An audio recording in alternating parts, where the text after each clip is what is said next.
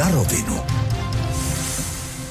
Hezké dopoledne. Od mikrofonu vás zdraví a nerušený poslech přeje Milan Kopecký. Je neděle krátce po 11. hodině a to značí pořad na rovinu a rozhovor s naším stálým hostem, hejtmanem Vysočiny, občanským demokratem Vítězslavem Šrekem. Vítejte v rozhlase. Hezké dopoledne na Vysočinu. Na rovinu.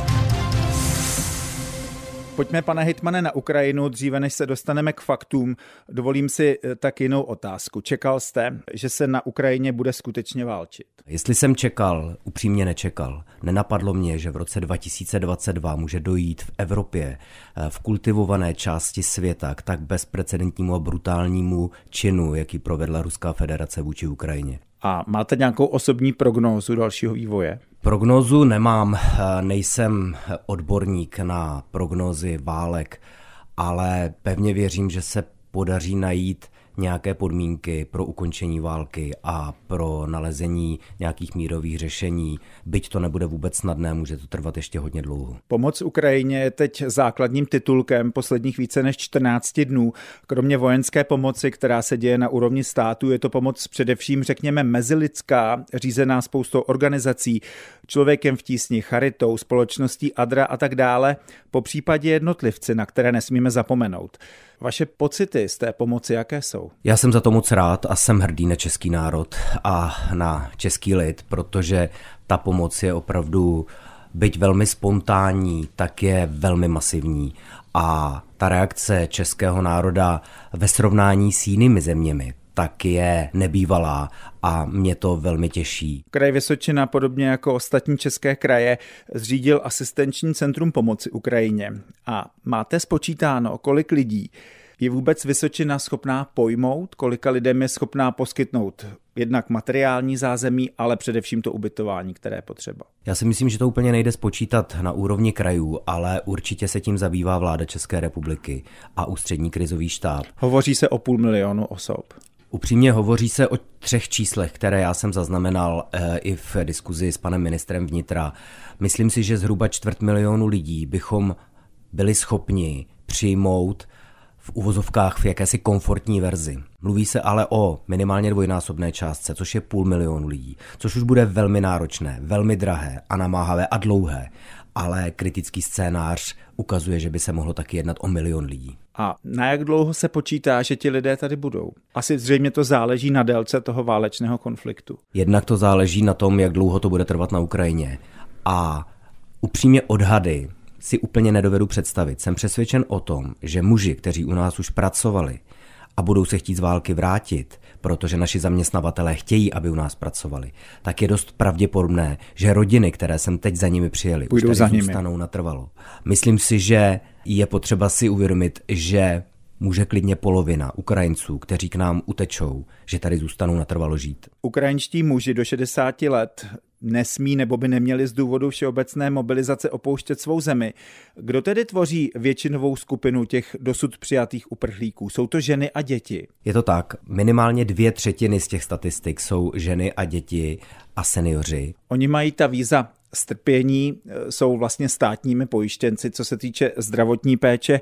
Děti mají nárok na vzdělání, nakonec ty příběhy z těch základních a středních škol už e, v našem vysílání zazněly. Nicméně, jakým způsobem jim bude poskytovaná zdravotní péče? Oni tím, že jim je přidělen ten status uprchlíka, tak v podstatě e, se stávají pojištěnci zdravotní pojišťovny české, to znamená mají stejná práva a nárok jako všichni čeští občané, kteří jsou zde pojištěni zdravotně. To je výjimka, kterou vláda udělala, myslím si, že to je nutné, to je prostě v pořádku. Co se týká dalších služeb, tak tam samozřejmě problém nastat může, ale já pevně věřím, že mezi lidmi, kteří přichází z Ukrajiny, tak jsou lidé kvalifikovaní a to já považuji za určitou šanci, příležitost a měli bychom to velmi rychle zmapovat. Třeba i proto jsou dneska v těch asistenčních centrech účastní úřady práce, který okamžitě na ten trh práce se snaží ty lidi nasměrovat. Ještě zpátky k té zdravotní péči. V České republice nedostatek zubařů, dětských lékařů a tak dále a tak dále. Jakým způsobem se vlastně příliv nových obyvatel může promítnout třeba v té zubařské péči, která je poměrně bolavým místem české společnosti? Může to způsobit samozřejmě problém, já ale věřím, že v kritické situaci vždycky jsou nějaké rezervy a ty se ukazují, protože já jsem sám dostal několik e-mailů od stomatologů, kteří jsou vytížení. Včera jsem dokonce jednal se zástupci krajské komory stomatologické, hledáme společně řešení, jak zajistit pohotovost. A přesto mi přišly e-maily od stomatologů, kteří říkají, pokud mi pošlete ukrajinské děti nebo ženy, ošetříme o víkendu zdarma. To je prostě součást té obrovské vlny solidarity české. Říká hejtman Vysočiny občanský demokrat Vítězslav Šrek. Na rovinu. Ještě jeden rozměr. Na uprchlíky, utečence, migranty nebo jak tyto osoby jistě s nelehkým osudem nazveme, eh, se mezi Čechy vždy pozitivně nehledělo. Nakonec se z migrantů stalo volební téma některých politických subjektů a mám na mysli především dobu kolem války v Sýrii. Pochopitelně před několika lety proudily do Evropy ty zástupy uprchlíků a říká se, že přes miliony skončilo v Německu. Jak podle vás Češi přijmou ty tisíce, možná sta tisíce obyvatel z Ukrajiny, které sem přijdou? My jsme byli vždycky k uprchlíkům opatrní, je to dáno naší historií, eh, nemáme skladbu obyvatelstva takovou, aby jsme na to byli zvyklí jako jiné země evropské nebo třeba Amerika. Eh, faktem je, že v případě Ukrajiny si řada lidí uvědomuje, že jsou nám velmi blízcí. Slované. Jsou to slované, přesně tak. Navíc tam máme tu historickou, uh, historickou propojku na to Zakarpatí, což bylo součástí Československa.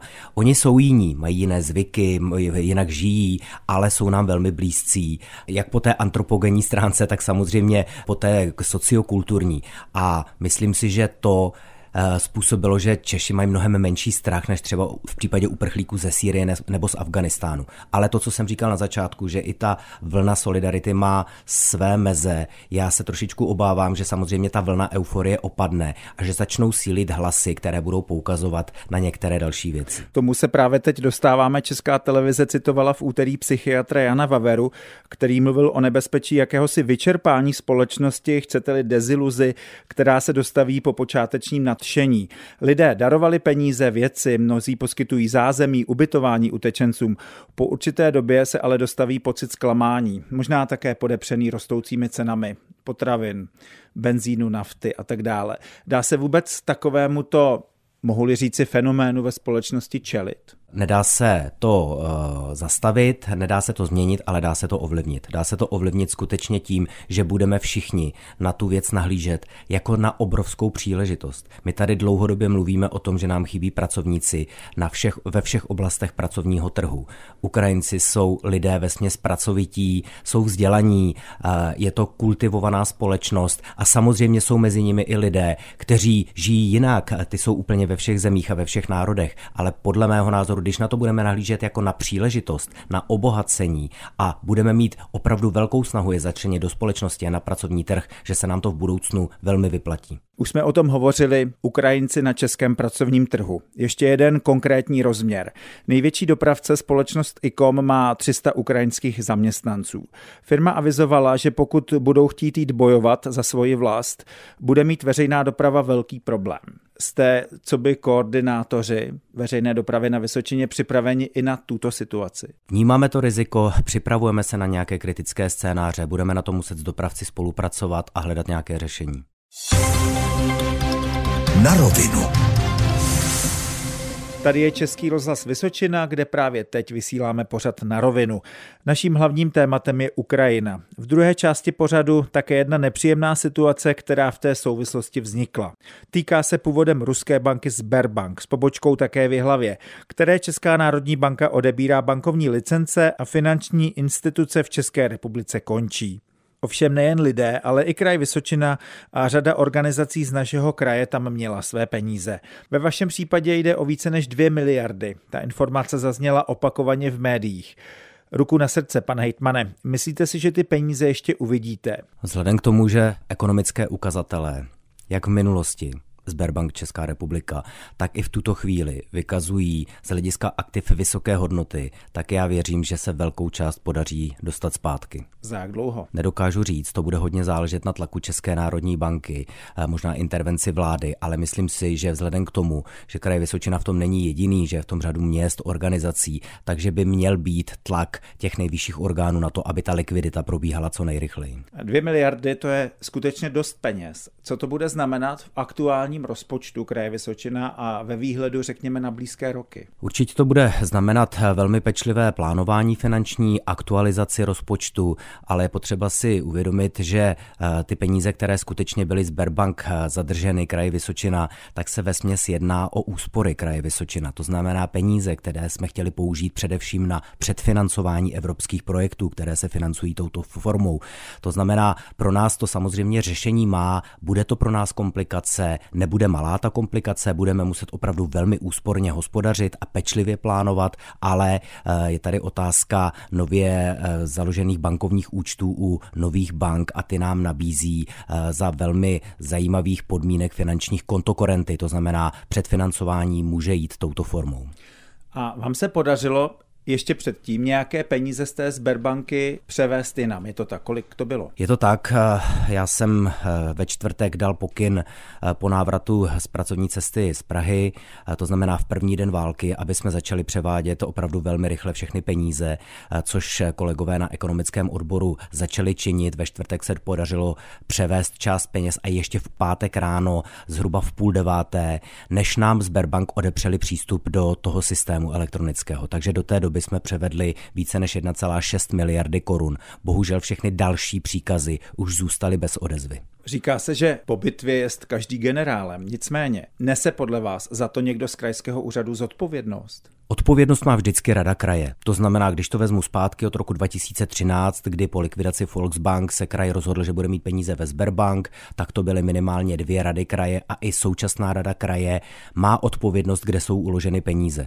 Nicméně my jsme nikdy tu situaci nijak nepodcenili. Je potřeba říct, že Sberbank Česká republika má eh, svého vlastníka ve Sberbank Europe.